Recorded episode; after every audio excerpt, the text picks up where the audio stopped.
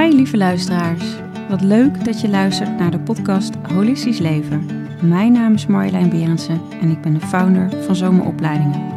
In deze podcast neem ik je samen met inspirerende experts mee in de wereld van holistisch leven. RSC is voor mij echt een hele grote bron van onvoorwaardelijke kracht. En uitstraling van ja, eeuwigheid. Hoi lieve kijkers en luisteraars, welkom bij weer een nieuwe podcast van Holistisch Leven. En ik zit hier met Marieke Engelbrecht, een naam die misschien nog niet heel bekend is. Zij heeft het prachtige boek geschreven Zee van Licht. Maar zij werkt onder andere, nou ja, werkt samen, dat klinkt een beetje gek. Maar zij is onder andere opgeleid door Amma, zeker wel een bekende naam denk ik voor velen. Ehm, maar zij liep echt een indrukwekkend spiritueel pad. Zo is zij ehm, eh, door Prema Badda uh, ja, eigenlijk in de leer geweest. Uh, het Swami-pad heeft ze niet, uh, is er wel voor gevraagd, is ze niet ingegaan. Maar ze is juist ja, moeder ook en in het leven gaan staan om ja, haar liefde, haar zijn te leven. En die rijkdom gaan wij ervaren, gaan we lekker delen in deze podcast. Dank je wel en welkom dat je er bent. Dank je. In holistisch leven.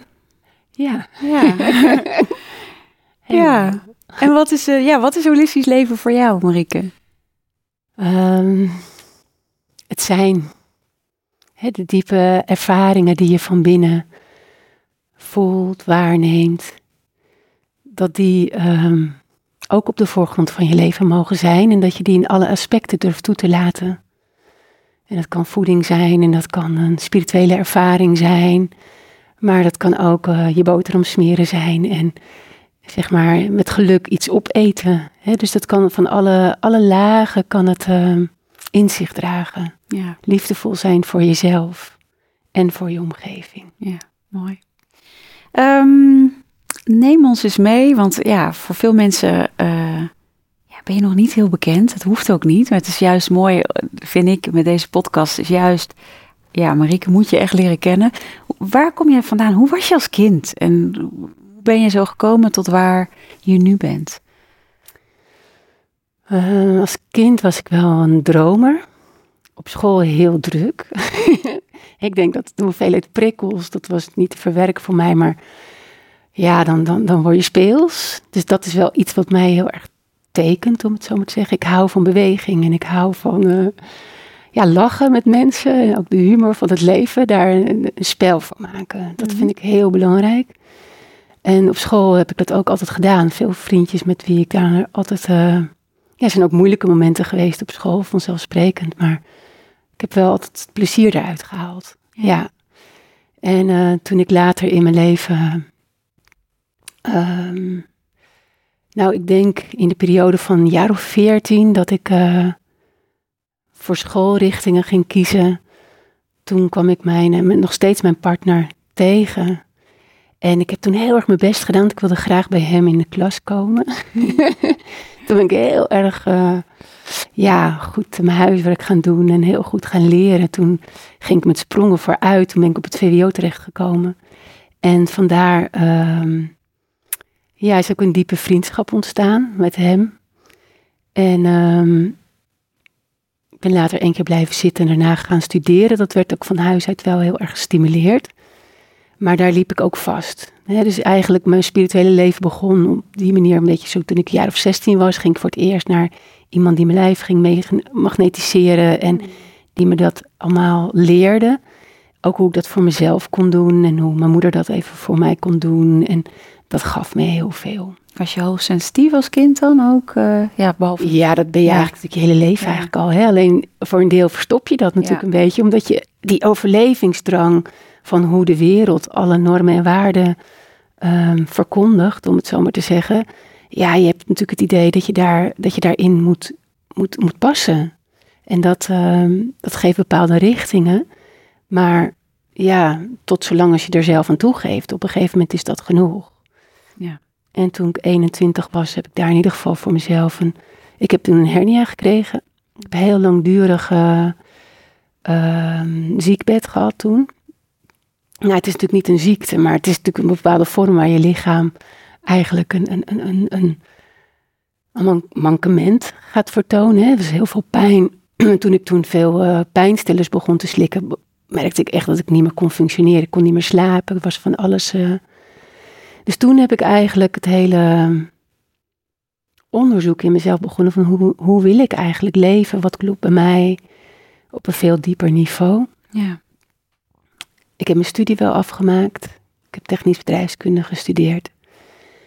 En ik heb ehm, op een gegeven moment ook in de onderzoeken van mijn rug kwam eruit dat ze me op een soort tafel wilden neerleggen en dan met mijn armen naar achteren volgens mij en mijn benen aan een soort gewichten. En dat ik dan twee weken op zo'n manier op een, op een bed zou moeten liggen om die hernia er weer van te genezen. En ik was toen heel teleurgesteld, want ik hoopte heel erg dat ik eigenlijk geopereerd zou worden. Ja. En die oplossing, daar kon ik me helemaal niet in vinden. Dus ik was in één keer klaar. Ja. Ik dacht, dit, gaat, dit gaat nooit gebeuren. Nee, nee. Wat, ik, uh, wat er is gekomen, dat zal ook weer verdwijnen. En toen ben ik heel, uh, heel veel mooie mensen tegengekomen die me hebben geholpen om stapje bij stapje um, dichter bij mezelf te komen. Dus eigenlijk was de hernia een cadeautje in vermomming eigenlijk. Ja, absoluut. Ja, het was een grote, eigenlijk een zegen. Ja. Echt een, een waarschuwing om uh, ja, te laten zien waar ik thuis hoor en wat mijn eigen waarden en normen waren in het leven of zijn. Mm -hmm. Ja. En, ja. en je pad verder, vertel. Uh, ik had heel erg de wens om kinderen te krijgen. Ik had uh, toen in de periode van de hernia, want het was niet alleen een hernia, maar het waren ook allemaal buikverklevingen. En ik had heel veel ontstekingen gehad in mijn buik. Ja, ja. van alles. Uh, ja, zeg maar wat er dan aan mankeert. Hè, van, dus ik had heel erg die wens en het werd me eigenlijk afgeraden. En toen uh, dacht ik, nou, hoe jonger, hoe beter. Dus toen ik 24 was, toen uh, kwam ons eerste kindje. En ik studeerde af met een hele mooie buik. Vijf weken later is ze geboren. Ja, het waren twee hele trotse ouders. Maar ja, mijn baan, ik zou een baan eigenlijk toen uh, krijgen bij mijn afstudeerplek. En die baan ging niet door. Ik had daar een afstudeerruimte ingenomen. En die ging over uh, veranderingsmanagement. En ja, ik denk dat mijn hele ware wezen daar eigenlijk al, zeg maar, omhoog kwam. En dat was gewoon veel te veel van wat er gebeurde. Dus toen ik net weg was en met zwangerschapsverlof ging, toen brandde daar van alles los. En um, ja, ik had mijn scriptie ook zo genoemd van, uh, wat hoe heb ik hem genoemd? Belofte maakt schuld. Mm. En ik denk ook van, ja weet je, ik denk dat ik daarin ook helemaal niet nadacht. Ik deed dat gewoon. Ja. Maar dat maakte dus heel veel dingen los in, op die plek. Mm. En dat was ook wel uh, confronterend voor mezelf, want ik kreeg dus uiteindelijk die baan niet. Ja, ja. ja. Doei. maar daardoor zat ik dus in één keer van de studie met een kindje in een huisje. Zonder en, baan. Ja. Zonder baan. En het was eigenlijk ook een heel groot cadeau. Want ik Ja. vond het heel fijn. Ik had echt voor mezelf zoiets van... Nou, ik ga zeker een jaar dus thuis blijven en gewoon helemaal genieten. Ja. Maar dan ga je dus van heel rationeel ineens helemaal vol in je gevoel. En dat kon ik helemaal niet.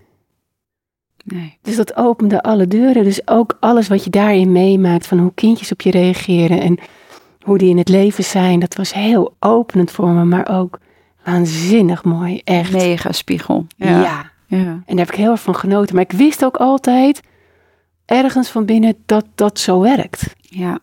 Dus dat houdt je ook op de been en ook in een soort proces dat je bereid bent om naar anderen te luisteren, om je wegen daarin te zoeken, zeg maar, dat anderen je daarin gaan helpen. ja. En toen? Ben je thuis gebleven? Toen, ehm, ja, en later kreeg mijn eh, partner is in het bedrijf van mijn vader gaan werken. En toen kregen ze hele grote opdrachten binnen. En toen heb ik een periode voor hun eh, trainingsmateriaal geschreven. Op kantoor. Mijn moeder zorgde dan voor ons eh, kindje. Het kwam de tweede. En toen de tweede kwam, begon ik ook zelf les te geven. En ehm, ook logistieke les, want ik was natuurlijk heel technisch opgeleid.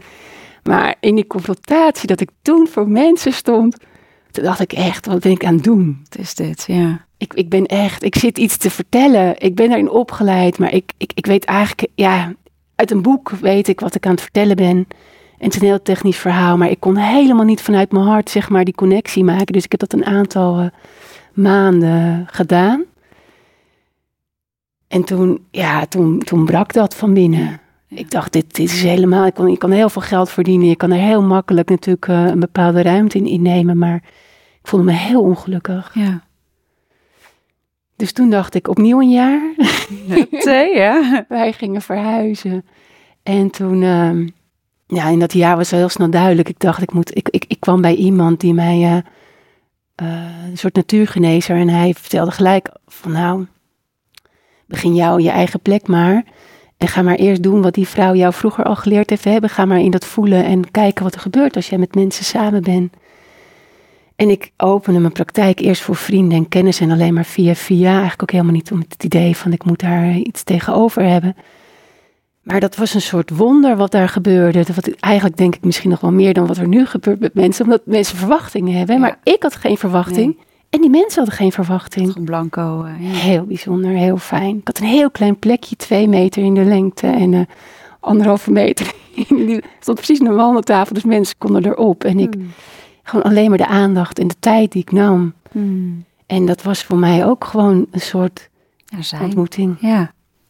Dus toen heb ik eh, ja, vele knopen doorgehakt. Door mijn eigen Tai Chi school begonnen toen. Ietsjes later.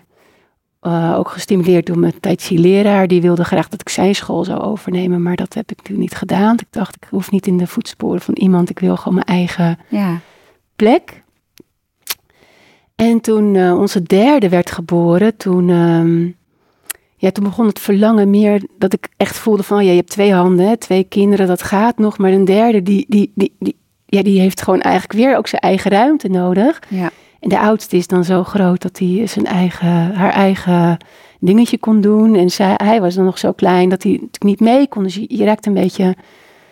Dus ik voelde dat ik veel meer tijd nodig had voor mezelf om tot bezinning te komen. Toen begon ik met mediteren. Hmm.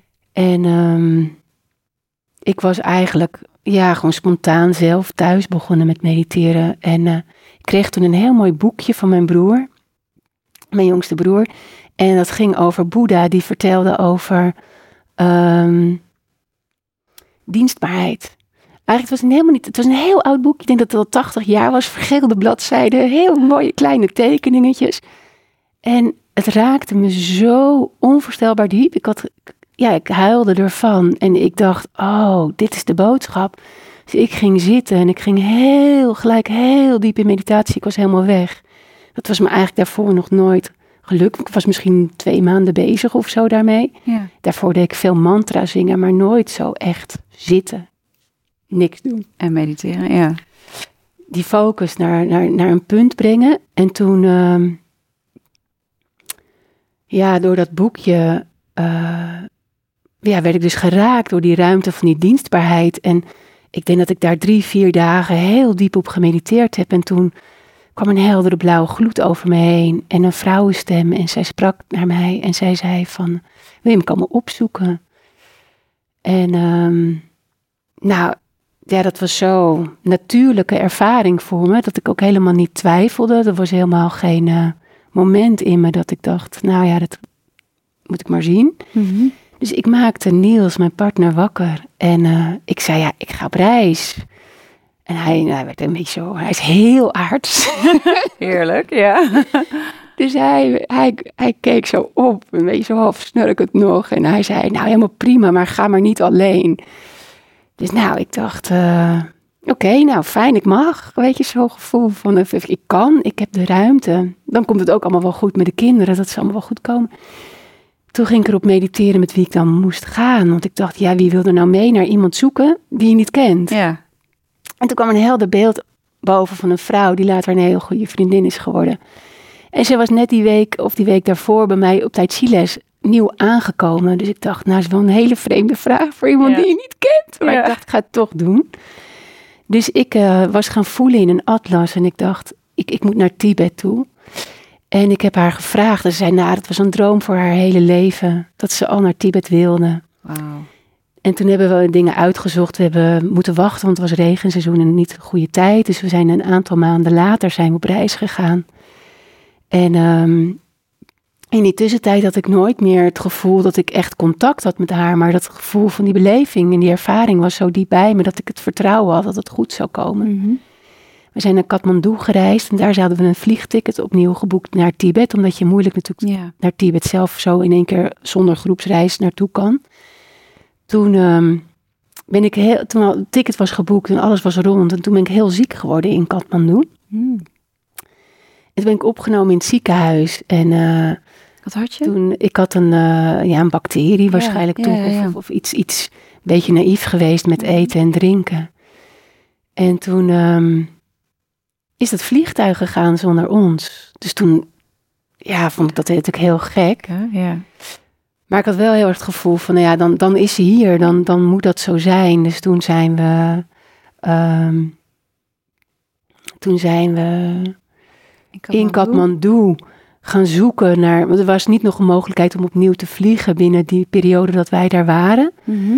Toen zijn we de Himalaya ingetrokken en ik dacht elke dag, nu ga ik er tegenkomen. En eh, we hebben een hele bijzondere tocht gehad. Heel mooi, heel inspirerend, hele mooie mensen ontmoet.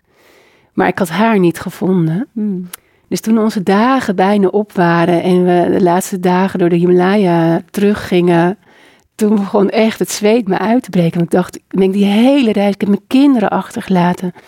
Ik, ik wist gewoon eigenlijk niet meer, ik, ik, ik had schaamte, schuld, angst, gewoon alles kwam.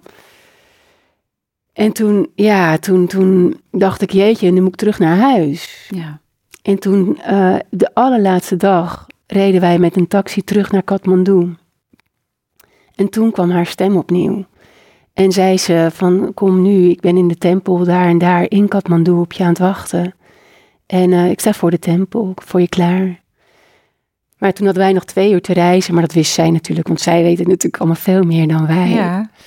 Dus toen ehm, hebben we onze spullen zo snel als mogelijk afgezet bij het hotel.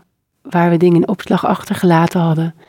En zijn we doorgereisd. En toen in die taxi, ja, alles ging stromen. Mijn voeten werden heel zwaar. Tranen over mijn wangen. En ik kon maar één richting oplopen. Je, je, je, je wordt dan echt geleid. Dat is echt het, het, het, het goede woord. Hmm. En toen ik daar in die tempel aankwam, of voor de tempel stond zij, en dat was zo'n grote herkenning.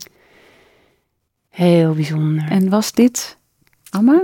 Nee, dat was niet. dat was niet nee, snap je? Ik denk even vragen hoe dat Ja. zit. Iedereen hangt Nee, nee, nu. echt in Kathmandu. Zij was, Ja. een- zij was echt een Tibetaanse non. Ze woonde al heel lang daar. Ja. Maar er was geen. Ik kon daar niks meer regelen. Er was geen eh, tolk of iets. Ik was helemaal in vervoering toen ik haar herkende. Ik denk een hele bijzondere. Ja, waarschijnlijk ook zielsherinnering over levens. Dat ze mij heeft kunnen roepen op deze manier. En ehm, ik, ik raakte in een hele grote vervoering. Toen heeft ze mij naar het dak van de tempel geleid. En ik, ik, ik kon alleen maar licht zien, ik kon alleen maar licht ervaren. En dat was zo'n enorme ervaring dat ik echt voelde, dit, dit is God, dit is, dit is alles wat er is. Alles vervaagt, je hebt geen beleving meer van mensen. En daar heb ik uren in gezeten tot mijn vriendin mij vond, want die was ergens in een restaurantje, want die had natuurlijk honger naar Ja. die reis. Ja, die die, was, denk die ik, had mij helemaal niet meer gevolgd. Nee. Dus die vond mij daar en die heeft mij weer meegenomen en geleid. En de volgende ochtend ging ons vliegtuig terug naar huis. Dus vol van die ervaring. Maar dat duurde ongeveer een half jaar voordat die ervaring echt lichamelijk begon te incarneren. Hè, dat, dat heeft tijd nodig. Ja. Maar dat wist ik helemaal niet, want ik was helemaal niet. Ik had ook helemaal geen offer voor haar mee. Ik had helemaal geen, geen ervaring met al die rituelen en, Ja. en zeg maar. Dus ik ben heel naïef, heel open daarin gegaan, maar waarschijnlijk daardoor heel ontvankelijk voor Ja. wat er was. Juist. En ehm, ja, toen na een half jaar dat echt, zeg maar, in één keer is dat toen opnieuw ehm, open gegaan. Toen het echt lichamelijk eh, verdiepte. En eh, eigenlijk de enige weg wat toen mogelijk was, was naar binnen keren en de natuur in. Dus ik sliep bijna niet, ik at bijna niet. En eh, nou, ik kon wel onder de mensen zijn, maar het, het, het, het raakt je niet. Hmm. Het- Of, ja, weet je, je bent zo diep in een bepaalde staat van bewustzijn. Komt heel veel informatie die Hoe dan was dat met je kinderen?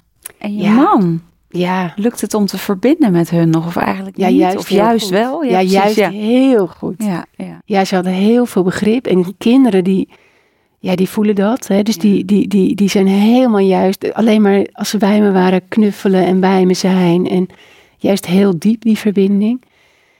En ik denk vanaf het moment dat hij natuurlijk, mijn partner zei van, dat ik mocht gaan, of, of, of, dat, hij daar, dat, dat hij daarmee kon leven, dat hij dat oké vond en daar, daar begrip voor had, ja, was natuurlijk al een hele grote ruimte geopend. Ja. En toen ik echt in die opening, dat dat incarnatiestuk daarin verdiepte, ja, hij voelde dat. Mm. Hij zag dat. En we hebben wel eerder daarvoor een keer een reis gehad waarin we, ja, waarin ik ook een soort bepaalde hele diepe ervaring heb gehad, waar hij getuige van was en een hele kamer verlicht zag. Mm. Dus ik denk, het was niet nieuw voor hem ook, Ja. maar het was wel, ja, vreemd, zeg maar. Want ik kon in die periode bijvoorbeeld mijn familie niet goed, niet goed die, die konden het niet begrijpen. Die dachten dat het een soort van psychoseachtige toestand Mm. was. Ja. En ik kan me dat voorstellen, maar ik heb dat gevoel nooit gehad. En mijn partner ook gelukkig Nee. helemaal niet. Nee, gelukkig maar. Ja. Ja, je moet heel veel vertrouwen hebben dan. Ja. Maar ik heb me dus een aantal maanden ehm, helemaal teruggetrokken. En één of twee hele goede vrienden die dan, ja, zeg maar, daar, daar, dat, dat ook helemaal begrijpen op hun manier. En die dus dingen hebben opgevangen, ook in het gezin. En dat ik een tijd in de, in de natuur heb rondgezworven, noem ik dan maar. En dat ik een hele goede vriend ook, Peter. En dat hij op een dag echt heel ochtends vroeg al eh, ja, met een tasje met eten en drinken gewoon mee aan het zoeken was. En Mm. ja, weet je, dat zijn ook hele bijzondere ervaringen. Toen, toen hij me vond, dat we allebei ook heel, ja, dat het je vriendschap heel erg verdiept. Omdat je dus leefde je op dat moment in de natuur? Ik bedoel, in de duinen. ja. ja. En het is niet zo dat ik daar eh, altijd was. Hè, dus ik ging ook wel gewoon veel naar huis. En dan, eh, maar niet onder de mensen. Nee. Gewoon die ruimte. Er was echt ruimte nodig Ja. om. En dicht bij de zee. Heel Ja. veel bij de zee. Ja. Dus en dan, ja, weet je, en je hebt ook helemaal geen schaamte of zo. Als je in zo'n soort periode Nee. bent. Dus je trekt al je kleren uit, je springt in de zee. Je kijkt helemaal niet om je heen. Dat is echt heel heerlijk eigenlijk. Ja. Maar ook, ehm, ja, als ik er nu aan terugdenk. Hè, inmiddels is dat 18, 19 jaar geleden. Mhm. dan, ehm, ja, dan zie je wel dat dat maatschappelijk eigenlijk gewoon heel confronterend is. Ja. En dat ik voor mezelf was dat confronterend. Want je voelt hoe mensen naar je kijken. Ja. Ik, en, en voor anderen was het ook confronterend. Want die worden, die worden ineens, ja, het wordt zichtbaar wat, ze, wat zij niet leven. Ja. Ja. Ja. En daarna? Nou ja, jarenlang. ehm, nou ja, eh, sowieso natuurlijk hele fijne belevingen. Hè? Dus dat, dat, dat goddelijke, dat wordt ineens. Dat is geen zoektocht meer. Nee. Nee. Dus dat maakt natuurlijk heel veel rust in jezelf. Maar de gevoeligheid en de, de, de ruimte die ik nodig had om dit hele proces eh, echt aards te maken. Nou ja, het is nog steeds niet altijd helemaal. Dat is, dat, is, dat is een enorm proces. Dus mijn hele spijsvertering, mijn lichaam, alles moest naar een andere trilling toe. En ehm, in die periode raadde een vriend van mij aan om eh, de Kriya Yoga van eh Paramahansa Yogananda Ja. op te pakken. In Nederland kon ik daar mijn weg niet in vinden. Ik voelde dat niet. Dus ik heb eh, uiteindelijk via een Zwitserse vriendin... heb ik eh, de SRF in eh, Amerika leren kennen. En eh, dat is een hele strenge yoga-discipline. Maar het eigenlijk 300, nou ik denk 52 of als ik het niet goed zeg, weet niet, 67 lessen Mhm. die je thuis krijgt opgestuurd. En eigenlijk alles wat ze vragen is, doe gewoon alles wat erin staat. Mhm. Maar dat was geweldig, want ik had drie kinderen. En ik kreeg de les thuis gestuurd en ik was heel gemotiveerd om natuurlijk weer Ja. een discipline te leren. En Ja. waar ik gewoon eigenlijk natuurlijk een soort van de sleutel niet meer vond naar het normale leven, Ja. kreeg ik door die discipline juist die handreikingen. Dus ik ging vroeg, s ochtends heel vroeg opstaan, als ik al sliep. En ehm, nou ja, langzamerhand gaat het normaliseringsproces weer aan. En toen ik daar net eh, mee begonnen was, toen ontmoette ik ehm, mijn eh, yogameester Prema Baba. Ja. En ik denk ook dat moet ook een universele roep geweest zijn, want ik had natuurlijk iemand nodig die, die mij begreep. Ja. En welke weg ik moest gaan om dit zeg maar te kanaliseren. En hij, eh, ja, hij heeft het heel liefdevol opgepakt en hij is zelf ook eh, ja, door heel veel processen en lagen heen gegaan. Dus hij begreep mij. En wist precies in, in bepaalde settingen wat, waar ik ontvankelijk voor was. Heeft me heel veel inwijdingen gegeven. En, uh, maar ook echt, nou ja, ik zeg niet, uh, ja, niet, niet gedwongen, maar, maar echt aan de hand, zeg maar, meegenomen om juist dat aardse heel erg aan te zetten. Ja. Dus heel erg te zorgen dat je wel blijft coachen van mensen. Dat je praktijk lopend hebt. Dat je weer trainingen gaat oppakken. Omdat je dan gewoon het, het, het ritme, zeg maar, niet alleen voor jezelf. Maar, hè, maar dat het ook het geven aan anderen. En dat het doorgeven. En dat het. Uh, ja, dat die resonantie dan ook heel veel mooier door kan trillen. Maar dat je ook heel veel terugkrijgt van andere mensen. Ja. Doordat je ja, met anderen, zeg maar, dingen bespreekbaar kunt maken. En dat je feedback krijgt. En dat je ja, daar ook heel veel mooie vriendschappen zijn eruit ontstaan. Ja. Hmm. Ja. En hoe zit het met Amma dan? ja, ik weet door Prema Baba, uh, die heeft me ook heel erg gestimuleerd om naar Californië te reizen. En buiten dat ik de Kriya Yoga inwijdingen heb ontvangen, uh, heeft hij uh, me gevraagd om zeg maar ook naar het gebied van Mount Shasta te reizen. Dat is een, ehm, de heilige berg van de Indianen, een super geaard gebied. Hmm. Ik was helemaal niet, uh, um, nou ja, eigenlijk echt goed in staat om gezond te functioneren. Dus mijn lichaam die vertoonde van allerlei aan kwalen. En heb heel veel uh, moeite gehad om dat zeg maar weer goed te krijgen. Wat voor kwalen? Even heel kort. Uh, nou, eigenlijk heel. er ontstonden overal nou, goedaardige gezwellen zou je het kunnen Mhm. noemen. Mhm. Dus niet zozeer als een tumor, maar wel de voorstadia daarvan. Dus over op mijn huid en op plekjes Ja. en ook in mijn buik. Mhm. En ehm dus uiteindelijk allemaal verdwenen. Maar dat zijn wel stadia waarin je weet dat het, dat het niet klopt. Ja. En dat je er echt aan moet werken om dat van binnenuit dus ook weer schoon te Ja. maken en op te lossen. En mijn spijsvertering was niet goed. En ik had was dragen van de ziekte van Lyme al heel lang. Ook al vanaf mijn, nou ik denk eh, 16, 17. Mhm. En dat is verergerd, want overal waar je in de natuur bent, loop je teken op. Dat is in. Nederland, eh, ja, en, of in Europa trouwens. al, Ja, ja. Ja. precies. Ja, Ja. Dus dat, is, dat was wel, eh, mijn alvleesklier, die maakte de enzymen niet meer aan. Dus dat was eigenlijk eh, geen spijsvertering meer. Maar langzamerhand, nou ja, eigenlijk kwam eerst het verhaal van Mount Shasta. Dat was echt een hele diepe verbinding. Dat is ook een vriend eh, waar ik een hele fijne ehm, periode meditaties voor georganiseerd heb bij mij thuis. En waar ik zelf ook van mee kon genieten. Wilbert Overbeek heet hij, die ehm, ehm, ook heel erg gericht was op het gebied van Mount Shasta. Dus van hem kon ik echt dat, dat ja, nog dieper voelen voordat ik erheen ging. Dus ik begon heel erg te verlangen daarnaar. En toen ehm, we daar aankwamen, toen gingen we naar een meer. En eh, toen ik vlak bij dat meer kwam, begon ik me heel emotioneel en heel geraakt te voelen. En ik ging dat meer in. En ik voelde dat mijn voeten heel erg begonnen te stromen. En ging heel langzaam. Ik voelde me heel dankbaar daar te zijn.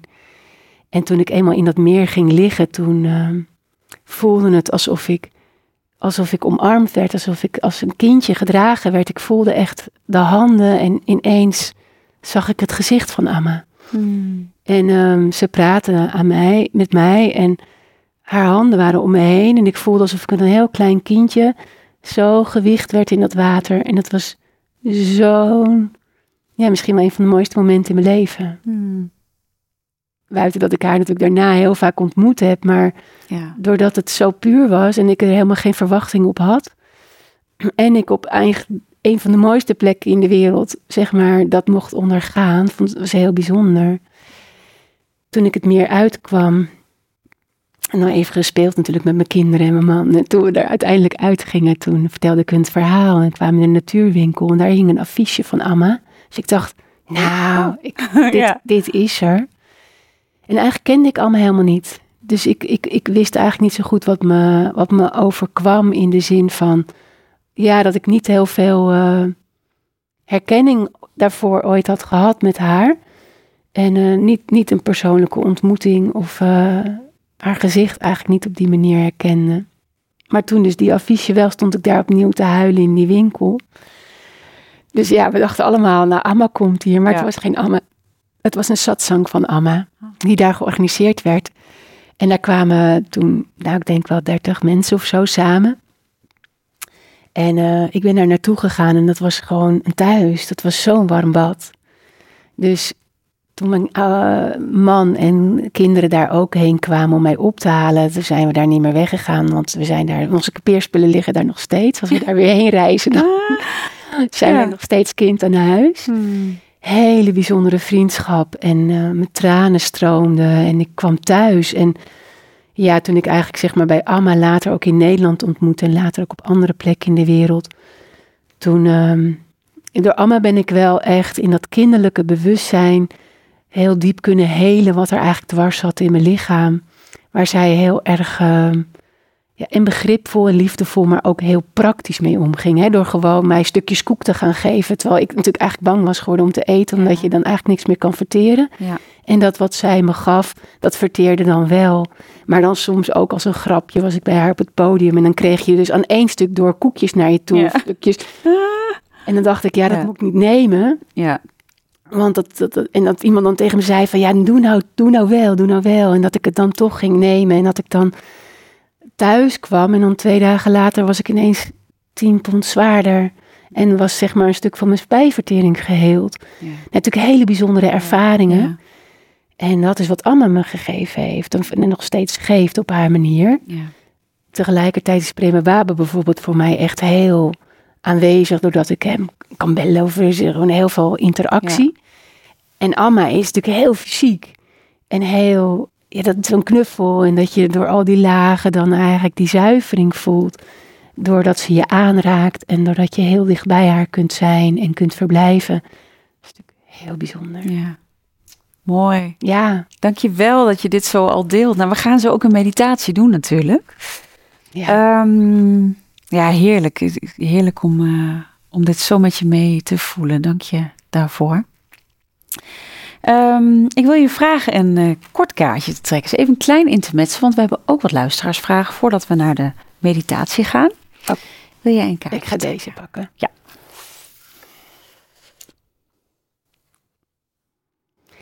Als je jezelf vergelijkt met wie je tien jaar geleden was, wat is er dan veranderd?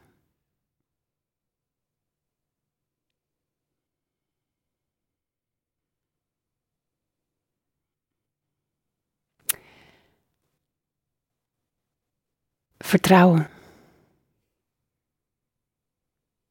Dat is denk ik het belangrijkste woord. En um, de kracht om in die positieve uh, stroom, hè, dat je daar zo diep in gelooft dat eigenlijk je niks meer gek kan maken. Hmm. En misschien een keer een moment, want je hebt altijd je momenten van verwerking en je momenten dat je denkt, oh ja, wat nu? Ik heb mijn tranentijd even nodig. Maar daaronder is dat, dat, dat is heel groot. Altijd, uh, ja. dat staat altijd aan. Mooi. Ja. Mooi antwoord.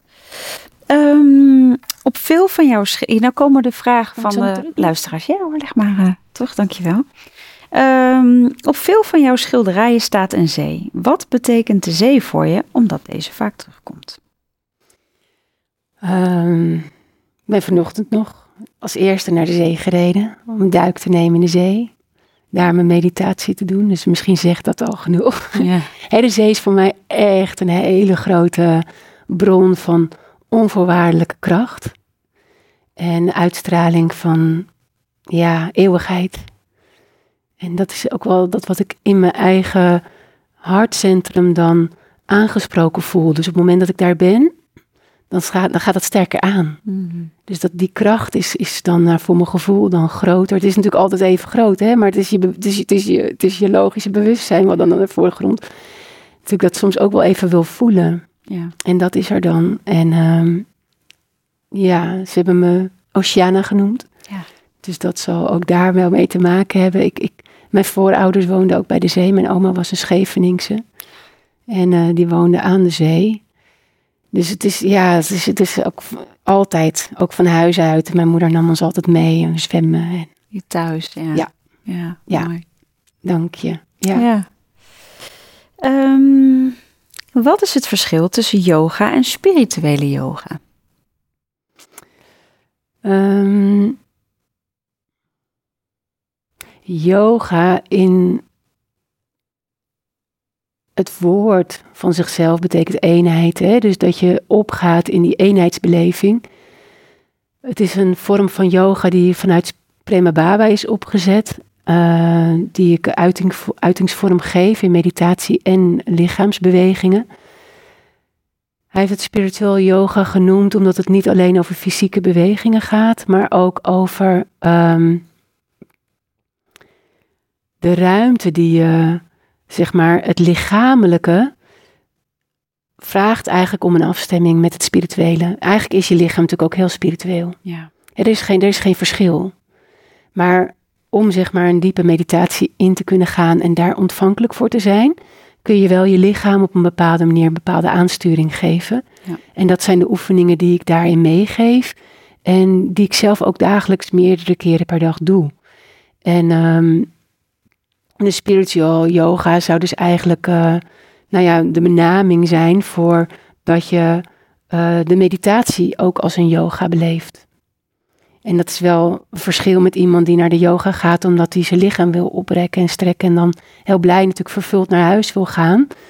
Maar dat is een andere, een andere laag die daarin dan uh, ja, wordt aangeraakt. Ja, precies. Ja. ja. Um, nou, er wordt hier vaak, er wordt hier van alles gevraagd over meditatie, uh, over ik vind streven naar licht en liefde niet echt tastbaar. Wat moet ik ervaren? Hoe kom ik ermee in contact? Iemand die zegt, uh, twee jaar dat ik mediteer, geeft het me rust in mijn hoofd, maar ik wil eigenlijk meer ervaren. Um, hoe doe ik dit? Volgens mij wordt het gewoon tijd voor meditatie. dat denk ik ook, want hè, de ervaring, dat is um, eigenlijk ja, de allerbelangrijkste ingang. En even voor diegene dan die al twee jaar aan het mediteren is, ik denk, zoek een goede leraar, een meester.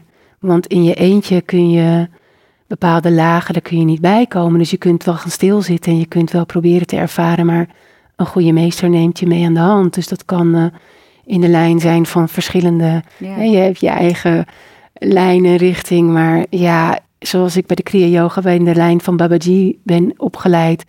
En zoals bij Amma in een andere laag. Maar uiteindelijk is dat allemaal één. Ja. Dus daar, als je daar denk ik op gaat mediteren, dat welke, welke, welke weg is er voor mij open Ja. voor de toekomst om een, om een meester te vinden die mij aan de hand meeneemt, dan kom je al een heel stuk verder. Ja, mooi. Ja, ik heb dat met Gangertje ervaren. Dat, uh, dat heb ik je verteld. Dat, Ja. ja, dat ja, het moment dat je dan dat voelt, daarbij bent, dat is uh, niet uit te leggen. Zullen we het gaan doen? Helemaal goed. Nou, mensen thuis, doe lekker mee.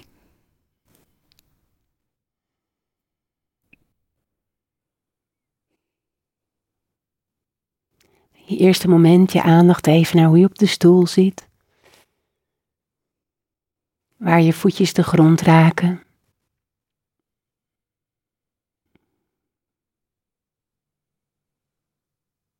En dan merk je als vanzelf dat je al een beetje naar binnen wordt ge getrokken, als het ware. En dan zou je kunnen voorstellen dat je je aandacht van je ogen richt naar het centrum in je voorhoofd.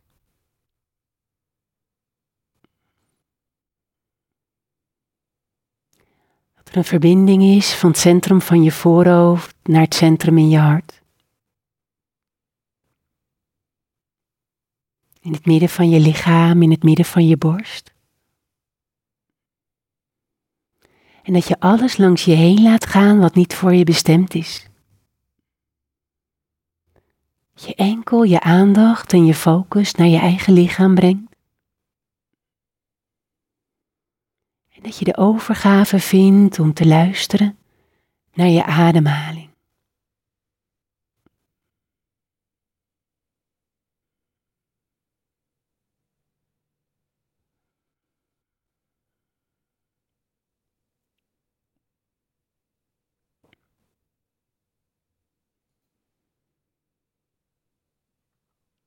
je je zou kunnen voorstellen dat je licht inademt.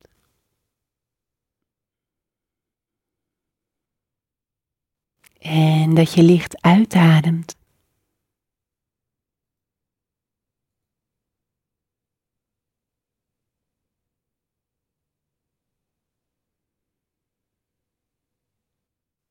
Dat je het ritme van je lichaam volgt, zonder dat je er iets aan hoeft toe te voegen.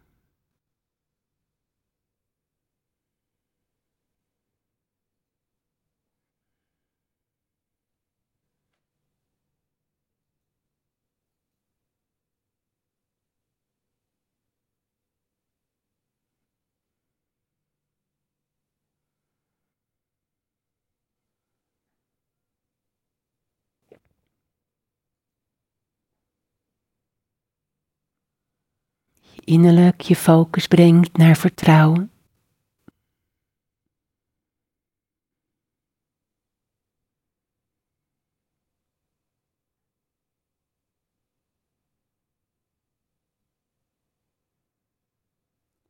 Acceptatie.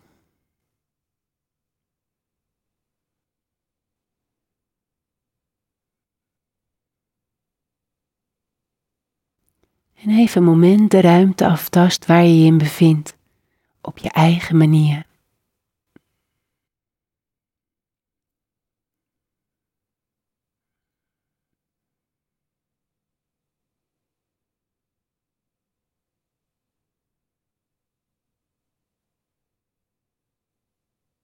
Waarna je weer terugkeert naar je hartcentrum.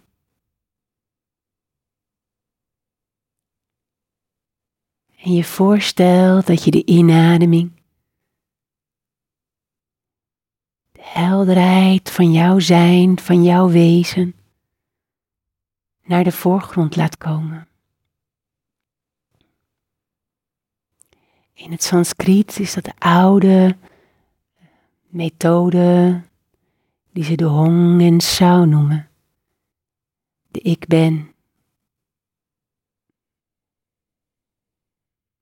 De inademing kunt luisteren naar de klank.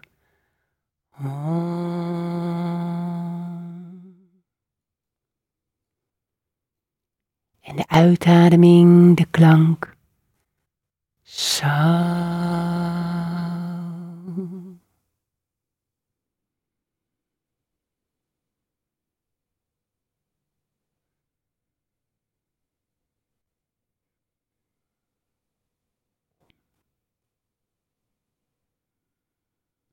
Hong betekent ik ben. En Sao is de goddelijke essentie van licht, vrede, liefde en alles waar je hart helemaal van open gaat.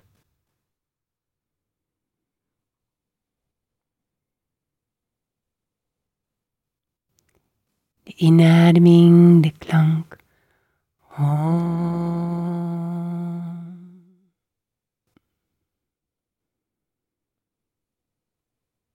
De uitademing, de klank.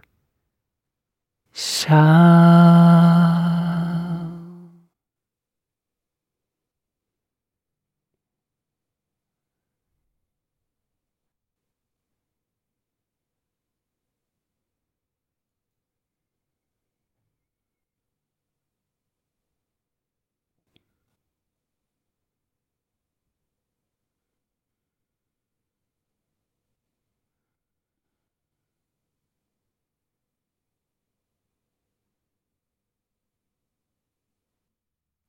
En misschien dat je gedachten afdwalen en het is allemaal oké. Steeds op het moment dat je dat bewust bent, keer weer terug. Die ruimte van je ademhaling. De beweging van je lichaam in je ademhaling. Het centrum van je voorhoofd en de verbinding naar je hartcentrum. En de klanken hong en sao.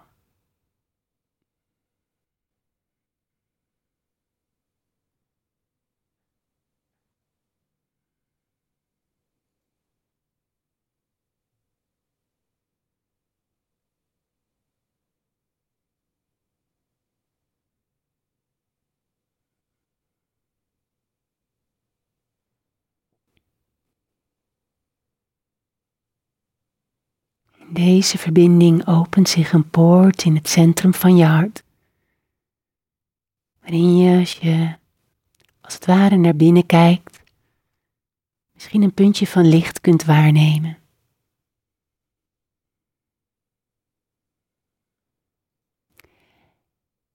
Focus je dan op dat hele kleine puntje van licht. En stel je voor dat het in die ruimte alsof je er dieper in kan gaan. Opkomt en uitstraalt. Opkomt en uitstraalt. Opkomt en uitstraalt.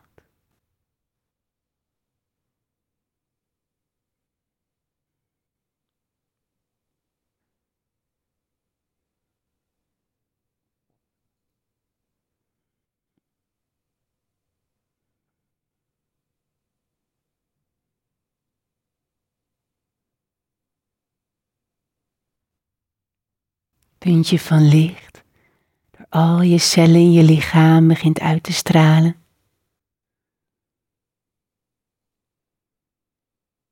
Je hoofd ontspant.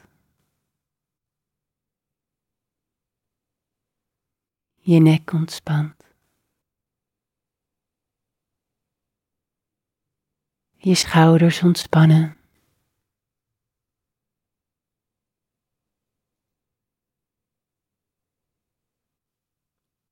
Je linkerarm, je linkerhand ontspant.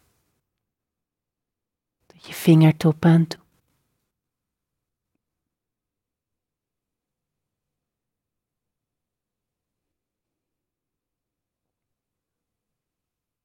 Je rechterarm en je rechterhand ontspannen. En ook je vingertoppen.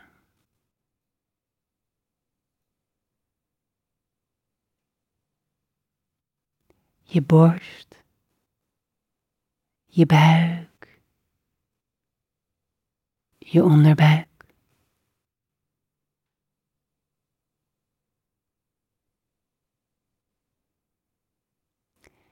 Je bekkenbodem,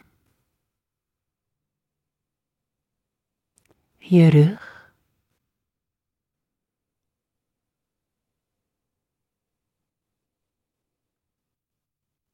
Je linkerbovenbeen, linkerknie, linkeronderbeen, enkel en je voet. Misschien voel je de zachte tinteling onder je voet zo. Je hele linkerbeen is open, warm en ontspannen.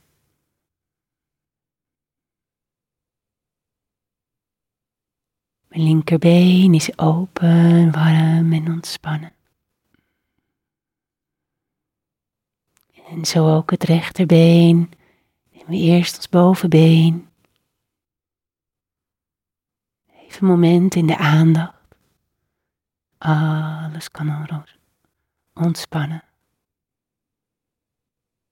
Rechterknie. Rechteronderbeen de rechter enkel en voet. En ook bij je rechtervoet even voelen de zachte tinteling onder je voetzool. Stel je maar voor dat alle spanning uit je lichaam via je voetzolen zo naar de aarde kan afstromen. En dat ze het voor je zal transformeren naar licht. Alsof je wortels hebt groeien naar het centrum van de aarde alles kan afstromen wat je niet meer nodig hebt.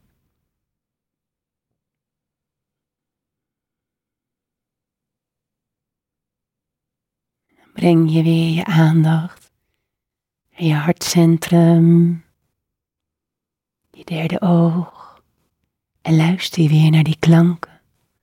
Om en zo. Ik ben.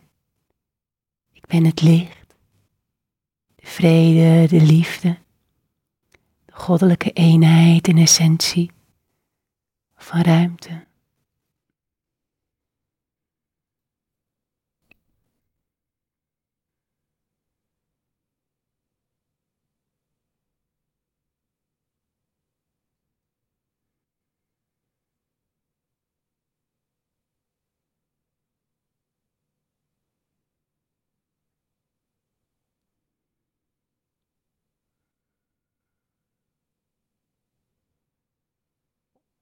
Ervaar moment hoe je lichaam nu voelt, wat je waarneemt.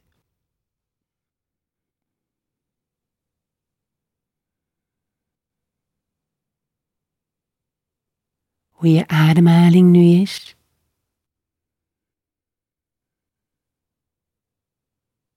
Waar je je adem in je lichaam voelt.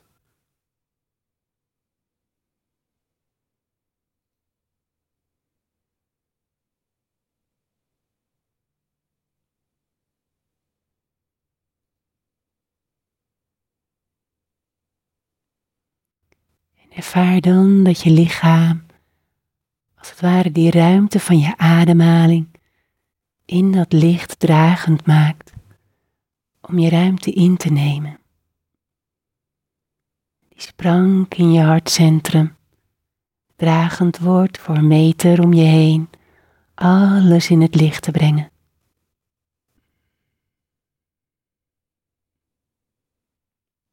Je lichaam licht uitstraalt.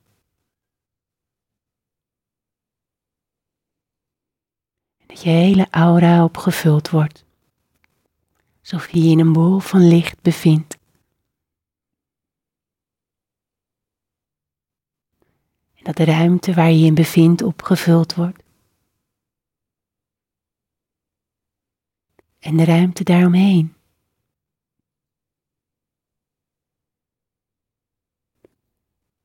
steeds verder en verder in alle richtingen.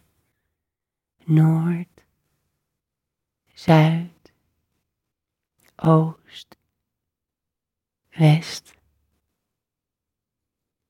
Enkel die ruimte van je ademhaling en het bewustzijn van je licht, je lichtkracht op de voorgrond.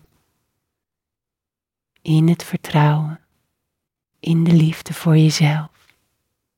Om en zo.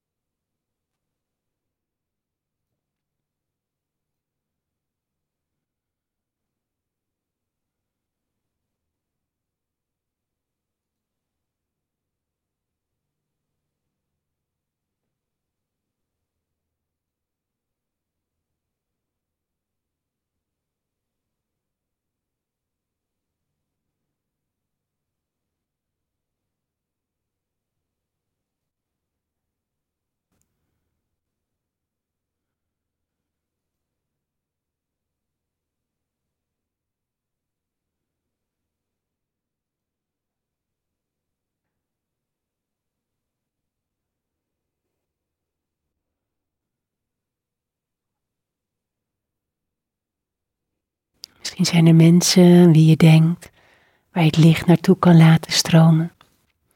Doe dat een moment met volle aandacht.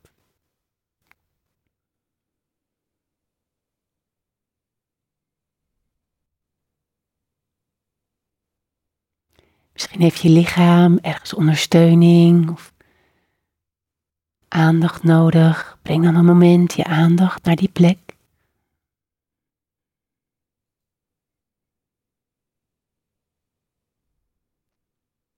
En laat het dan los. Helemaal nog een moment naar je eigen hartcentrum te gaan. En jezelf waardering te geven. Enkel door bijvoorbeeld te zeggen: Ik hou van mezelf. Ik hou van mezelf. Ik hou van mezelf. Diep in mij, in het centrum van mijn leven, is uw bron van eeuwige, onbegrensde liefde. Voor mijn hart, mijn mind, mijn lichaam met uw liefde. En straal het uit in alle richtingen over de wereld.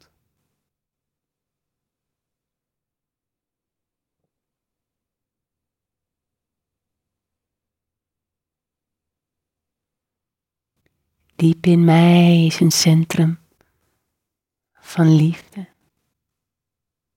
van licht. Vul mijn hart mijn mind, mijn lichaam met uw liefde. En straal het uit in alle richtingen over de wereld.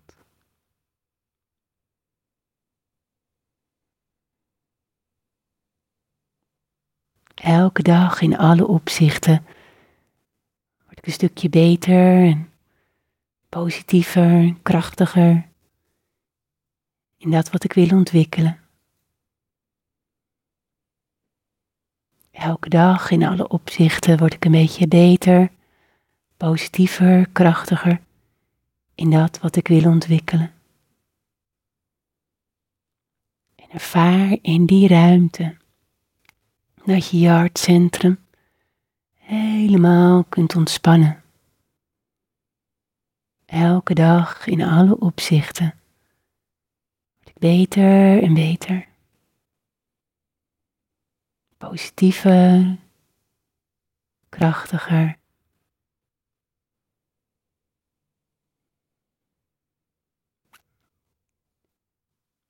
En misschien is er in die ruimte een goddelijke essentie die voor jou, als jouw beeld, naar voren kan komen.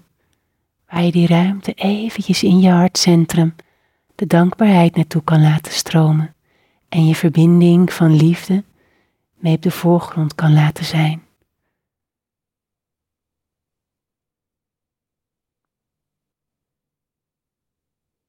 Kan de meester zijn, Boeddha, licht.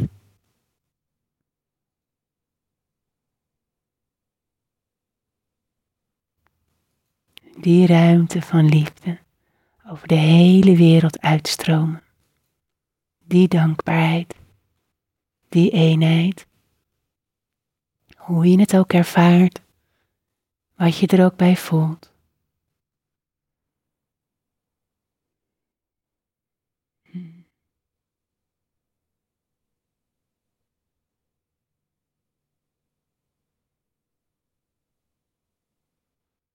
Dankbaarheid voor alle licht en alle liefdeskracht die met ons is. En dankbaar voor het samen delen.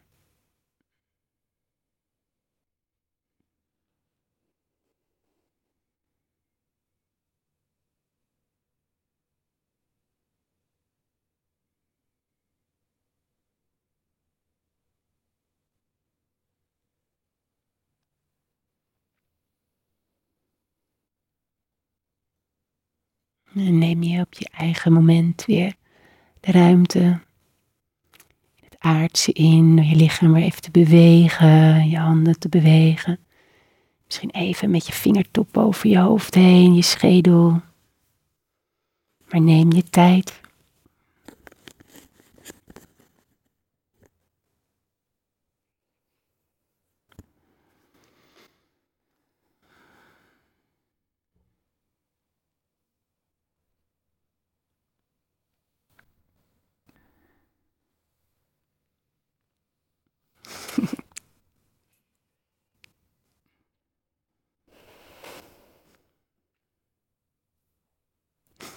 Dank jou ook.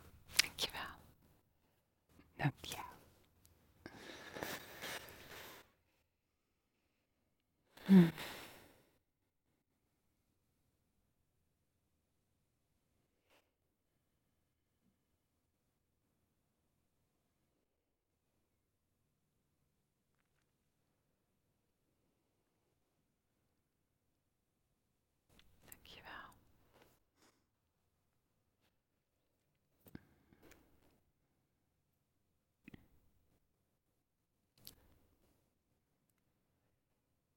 Gewoon even naar woorden zoeken. Dank je wel. Het was heel, eh, heel intens.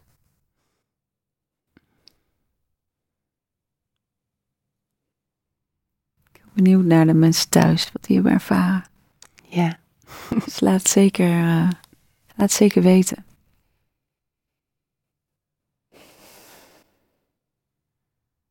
Ja, het was heel, het was heel diep. Ook heel diep in mezelf, heel diep. Ja. Fijn. Dankjewel. Dank jou ook.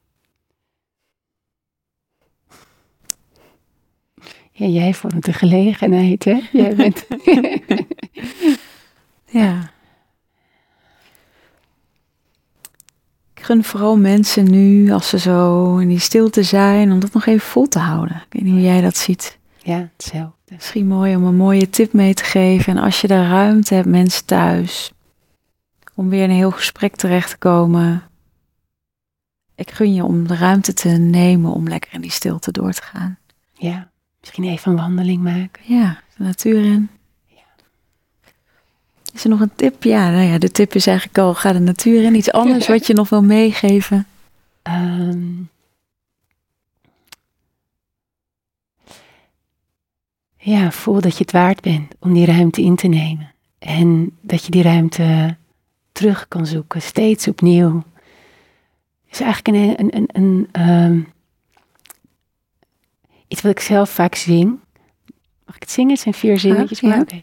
Jyotisama pitai jyotis tamase paramuchate Yinam yinayam yinanam gamyam Riri sarvasya vishtitam Het betekent het is, een, het is een, uh, een vers uit de Bhagavad Gita, wat ik zelf zing op deze manier. Dat is gewoon zo wat ik voel en dan doe ik het ook. Het is een vers die me heel diep raakt en um, het betekent het licht van alle lichten die uit de duisternis zijn ontstegen. Dat is het enige doel wat het werkelijk waard is om gekend te worden. En het bevindt zich in het hart van iedereen. Dankjewel. Ja. Nou, ik zou zeggen, neem die ook mee in de stilte. Onwijs bedankt. Jij ook, heel erg bedankt. Heel, ja, het is echt prachtig. Ik ga zo ook uh, lekker de stilte opzoeken en het meenemen. Dankjewel. Dank jou. En voor iedereen uh, zo'n mooie aanrader, denk ik, het boek. Dankjewel. Laat het thuis weten wat je van deze podcast vond. Tot de volgende keer. Dag. Dankjewel voor het luisteren naar de podcast Holistisch Leven. Holistisch Leven is een prachtige ontdekkingsreis. We reiken je graag de tools en kennis aan om je in deze reis te begeleiden. Ben jij door deze podcast geïnspireerd om de volgende stap richting een holistisch leven te zetten? Kijk dan op onze website www.zoma-opleidingen.nl voor meer informatie over de cursussen en opleidingen die we aanbieden. Je kunt je daar ook inschrijven voor onze nieuwsbrief. En vind je deze podcast leuk? Volg ons dan via je favoriete podcast-app of abonneer je op ons YouTube-kanaal. Zo verspreiden wij samen meer licht, liefde en bewustwording. En maken we de wereld een stukje mooier. Tot volgende week!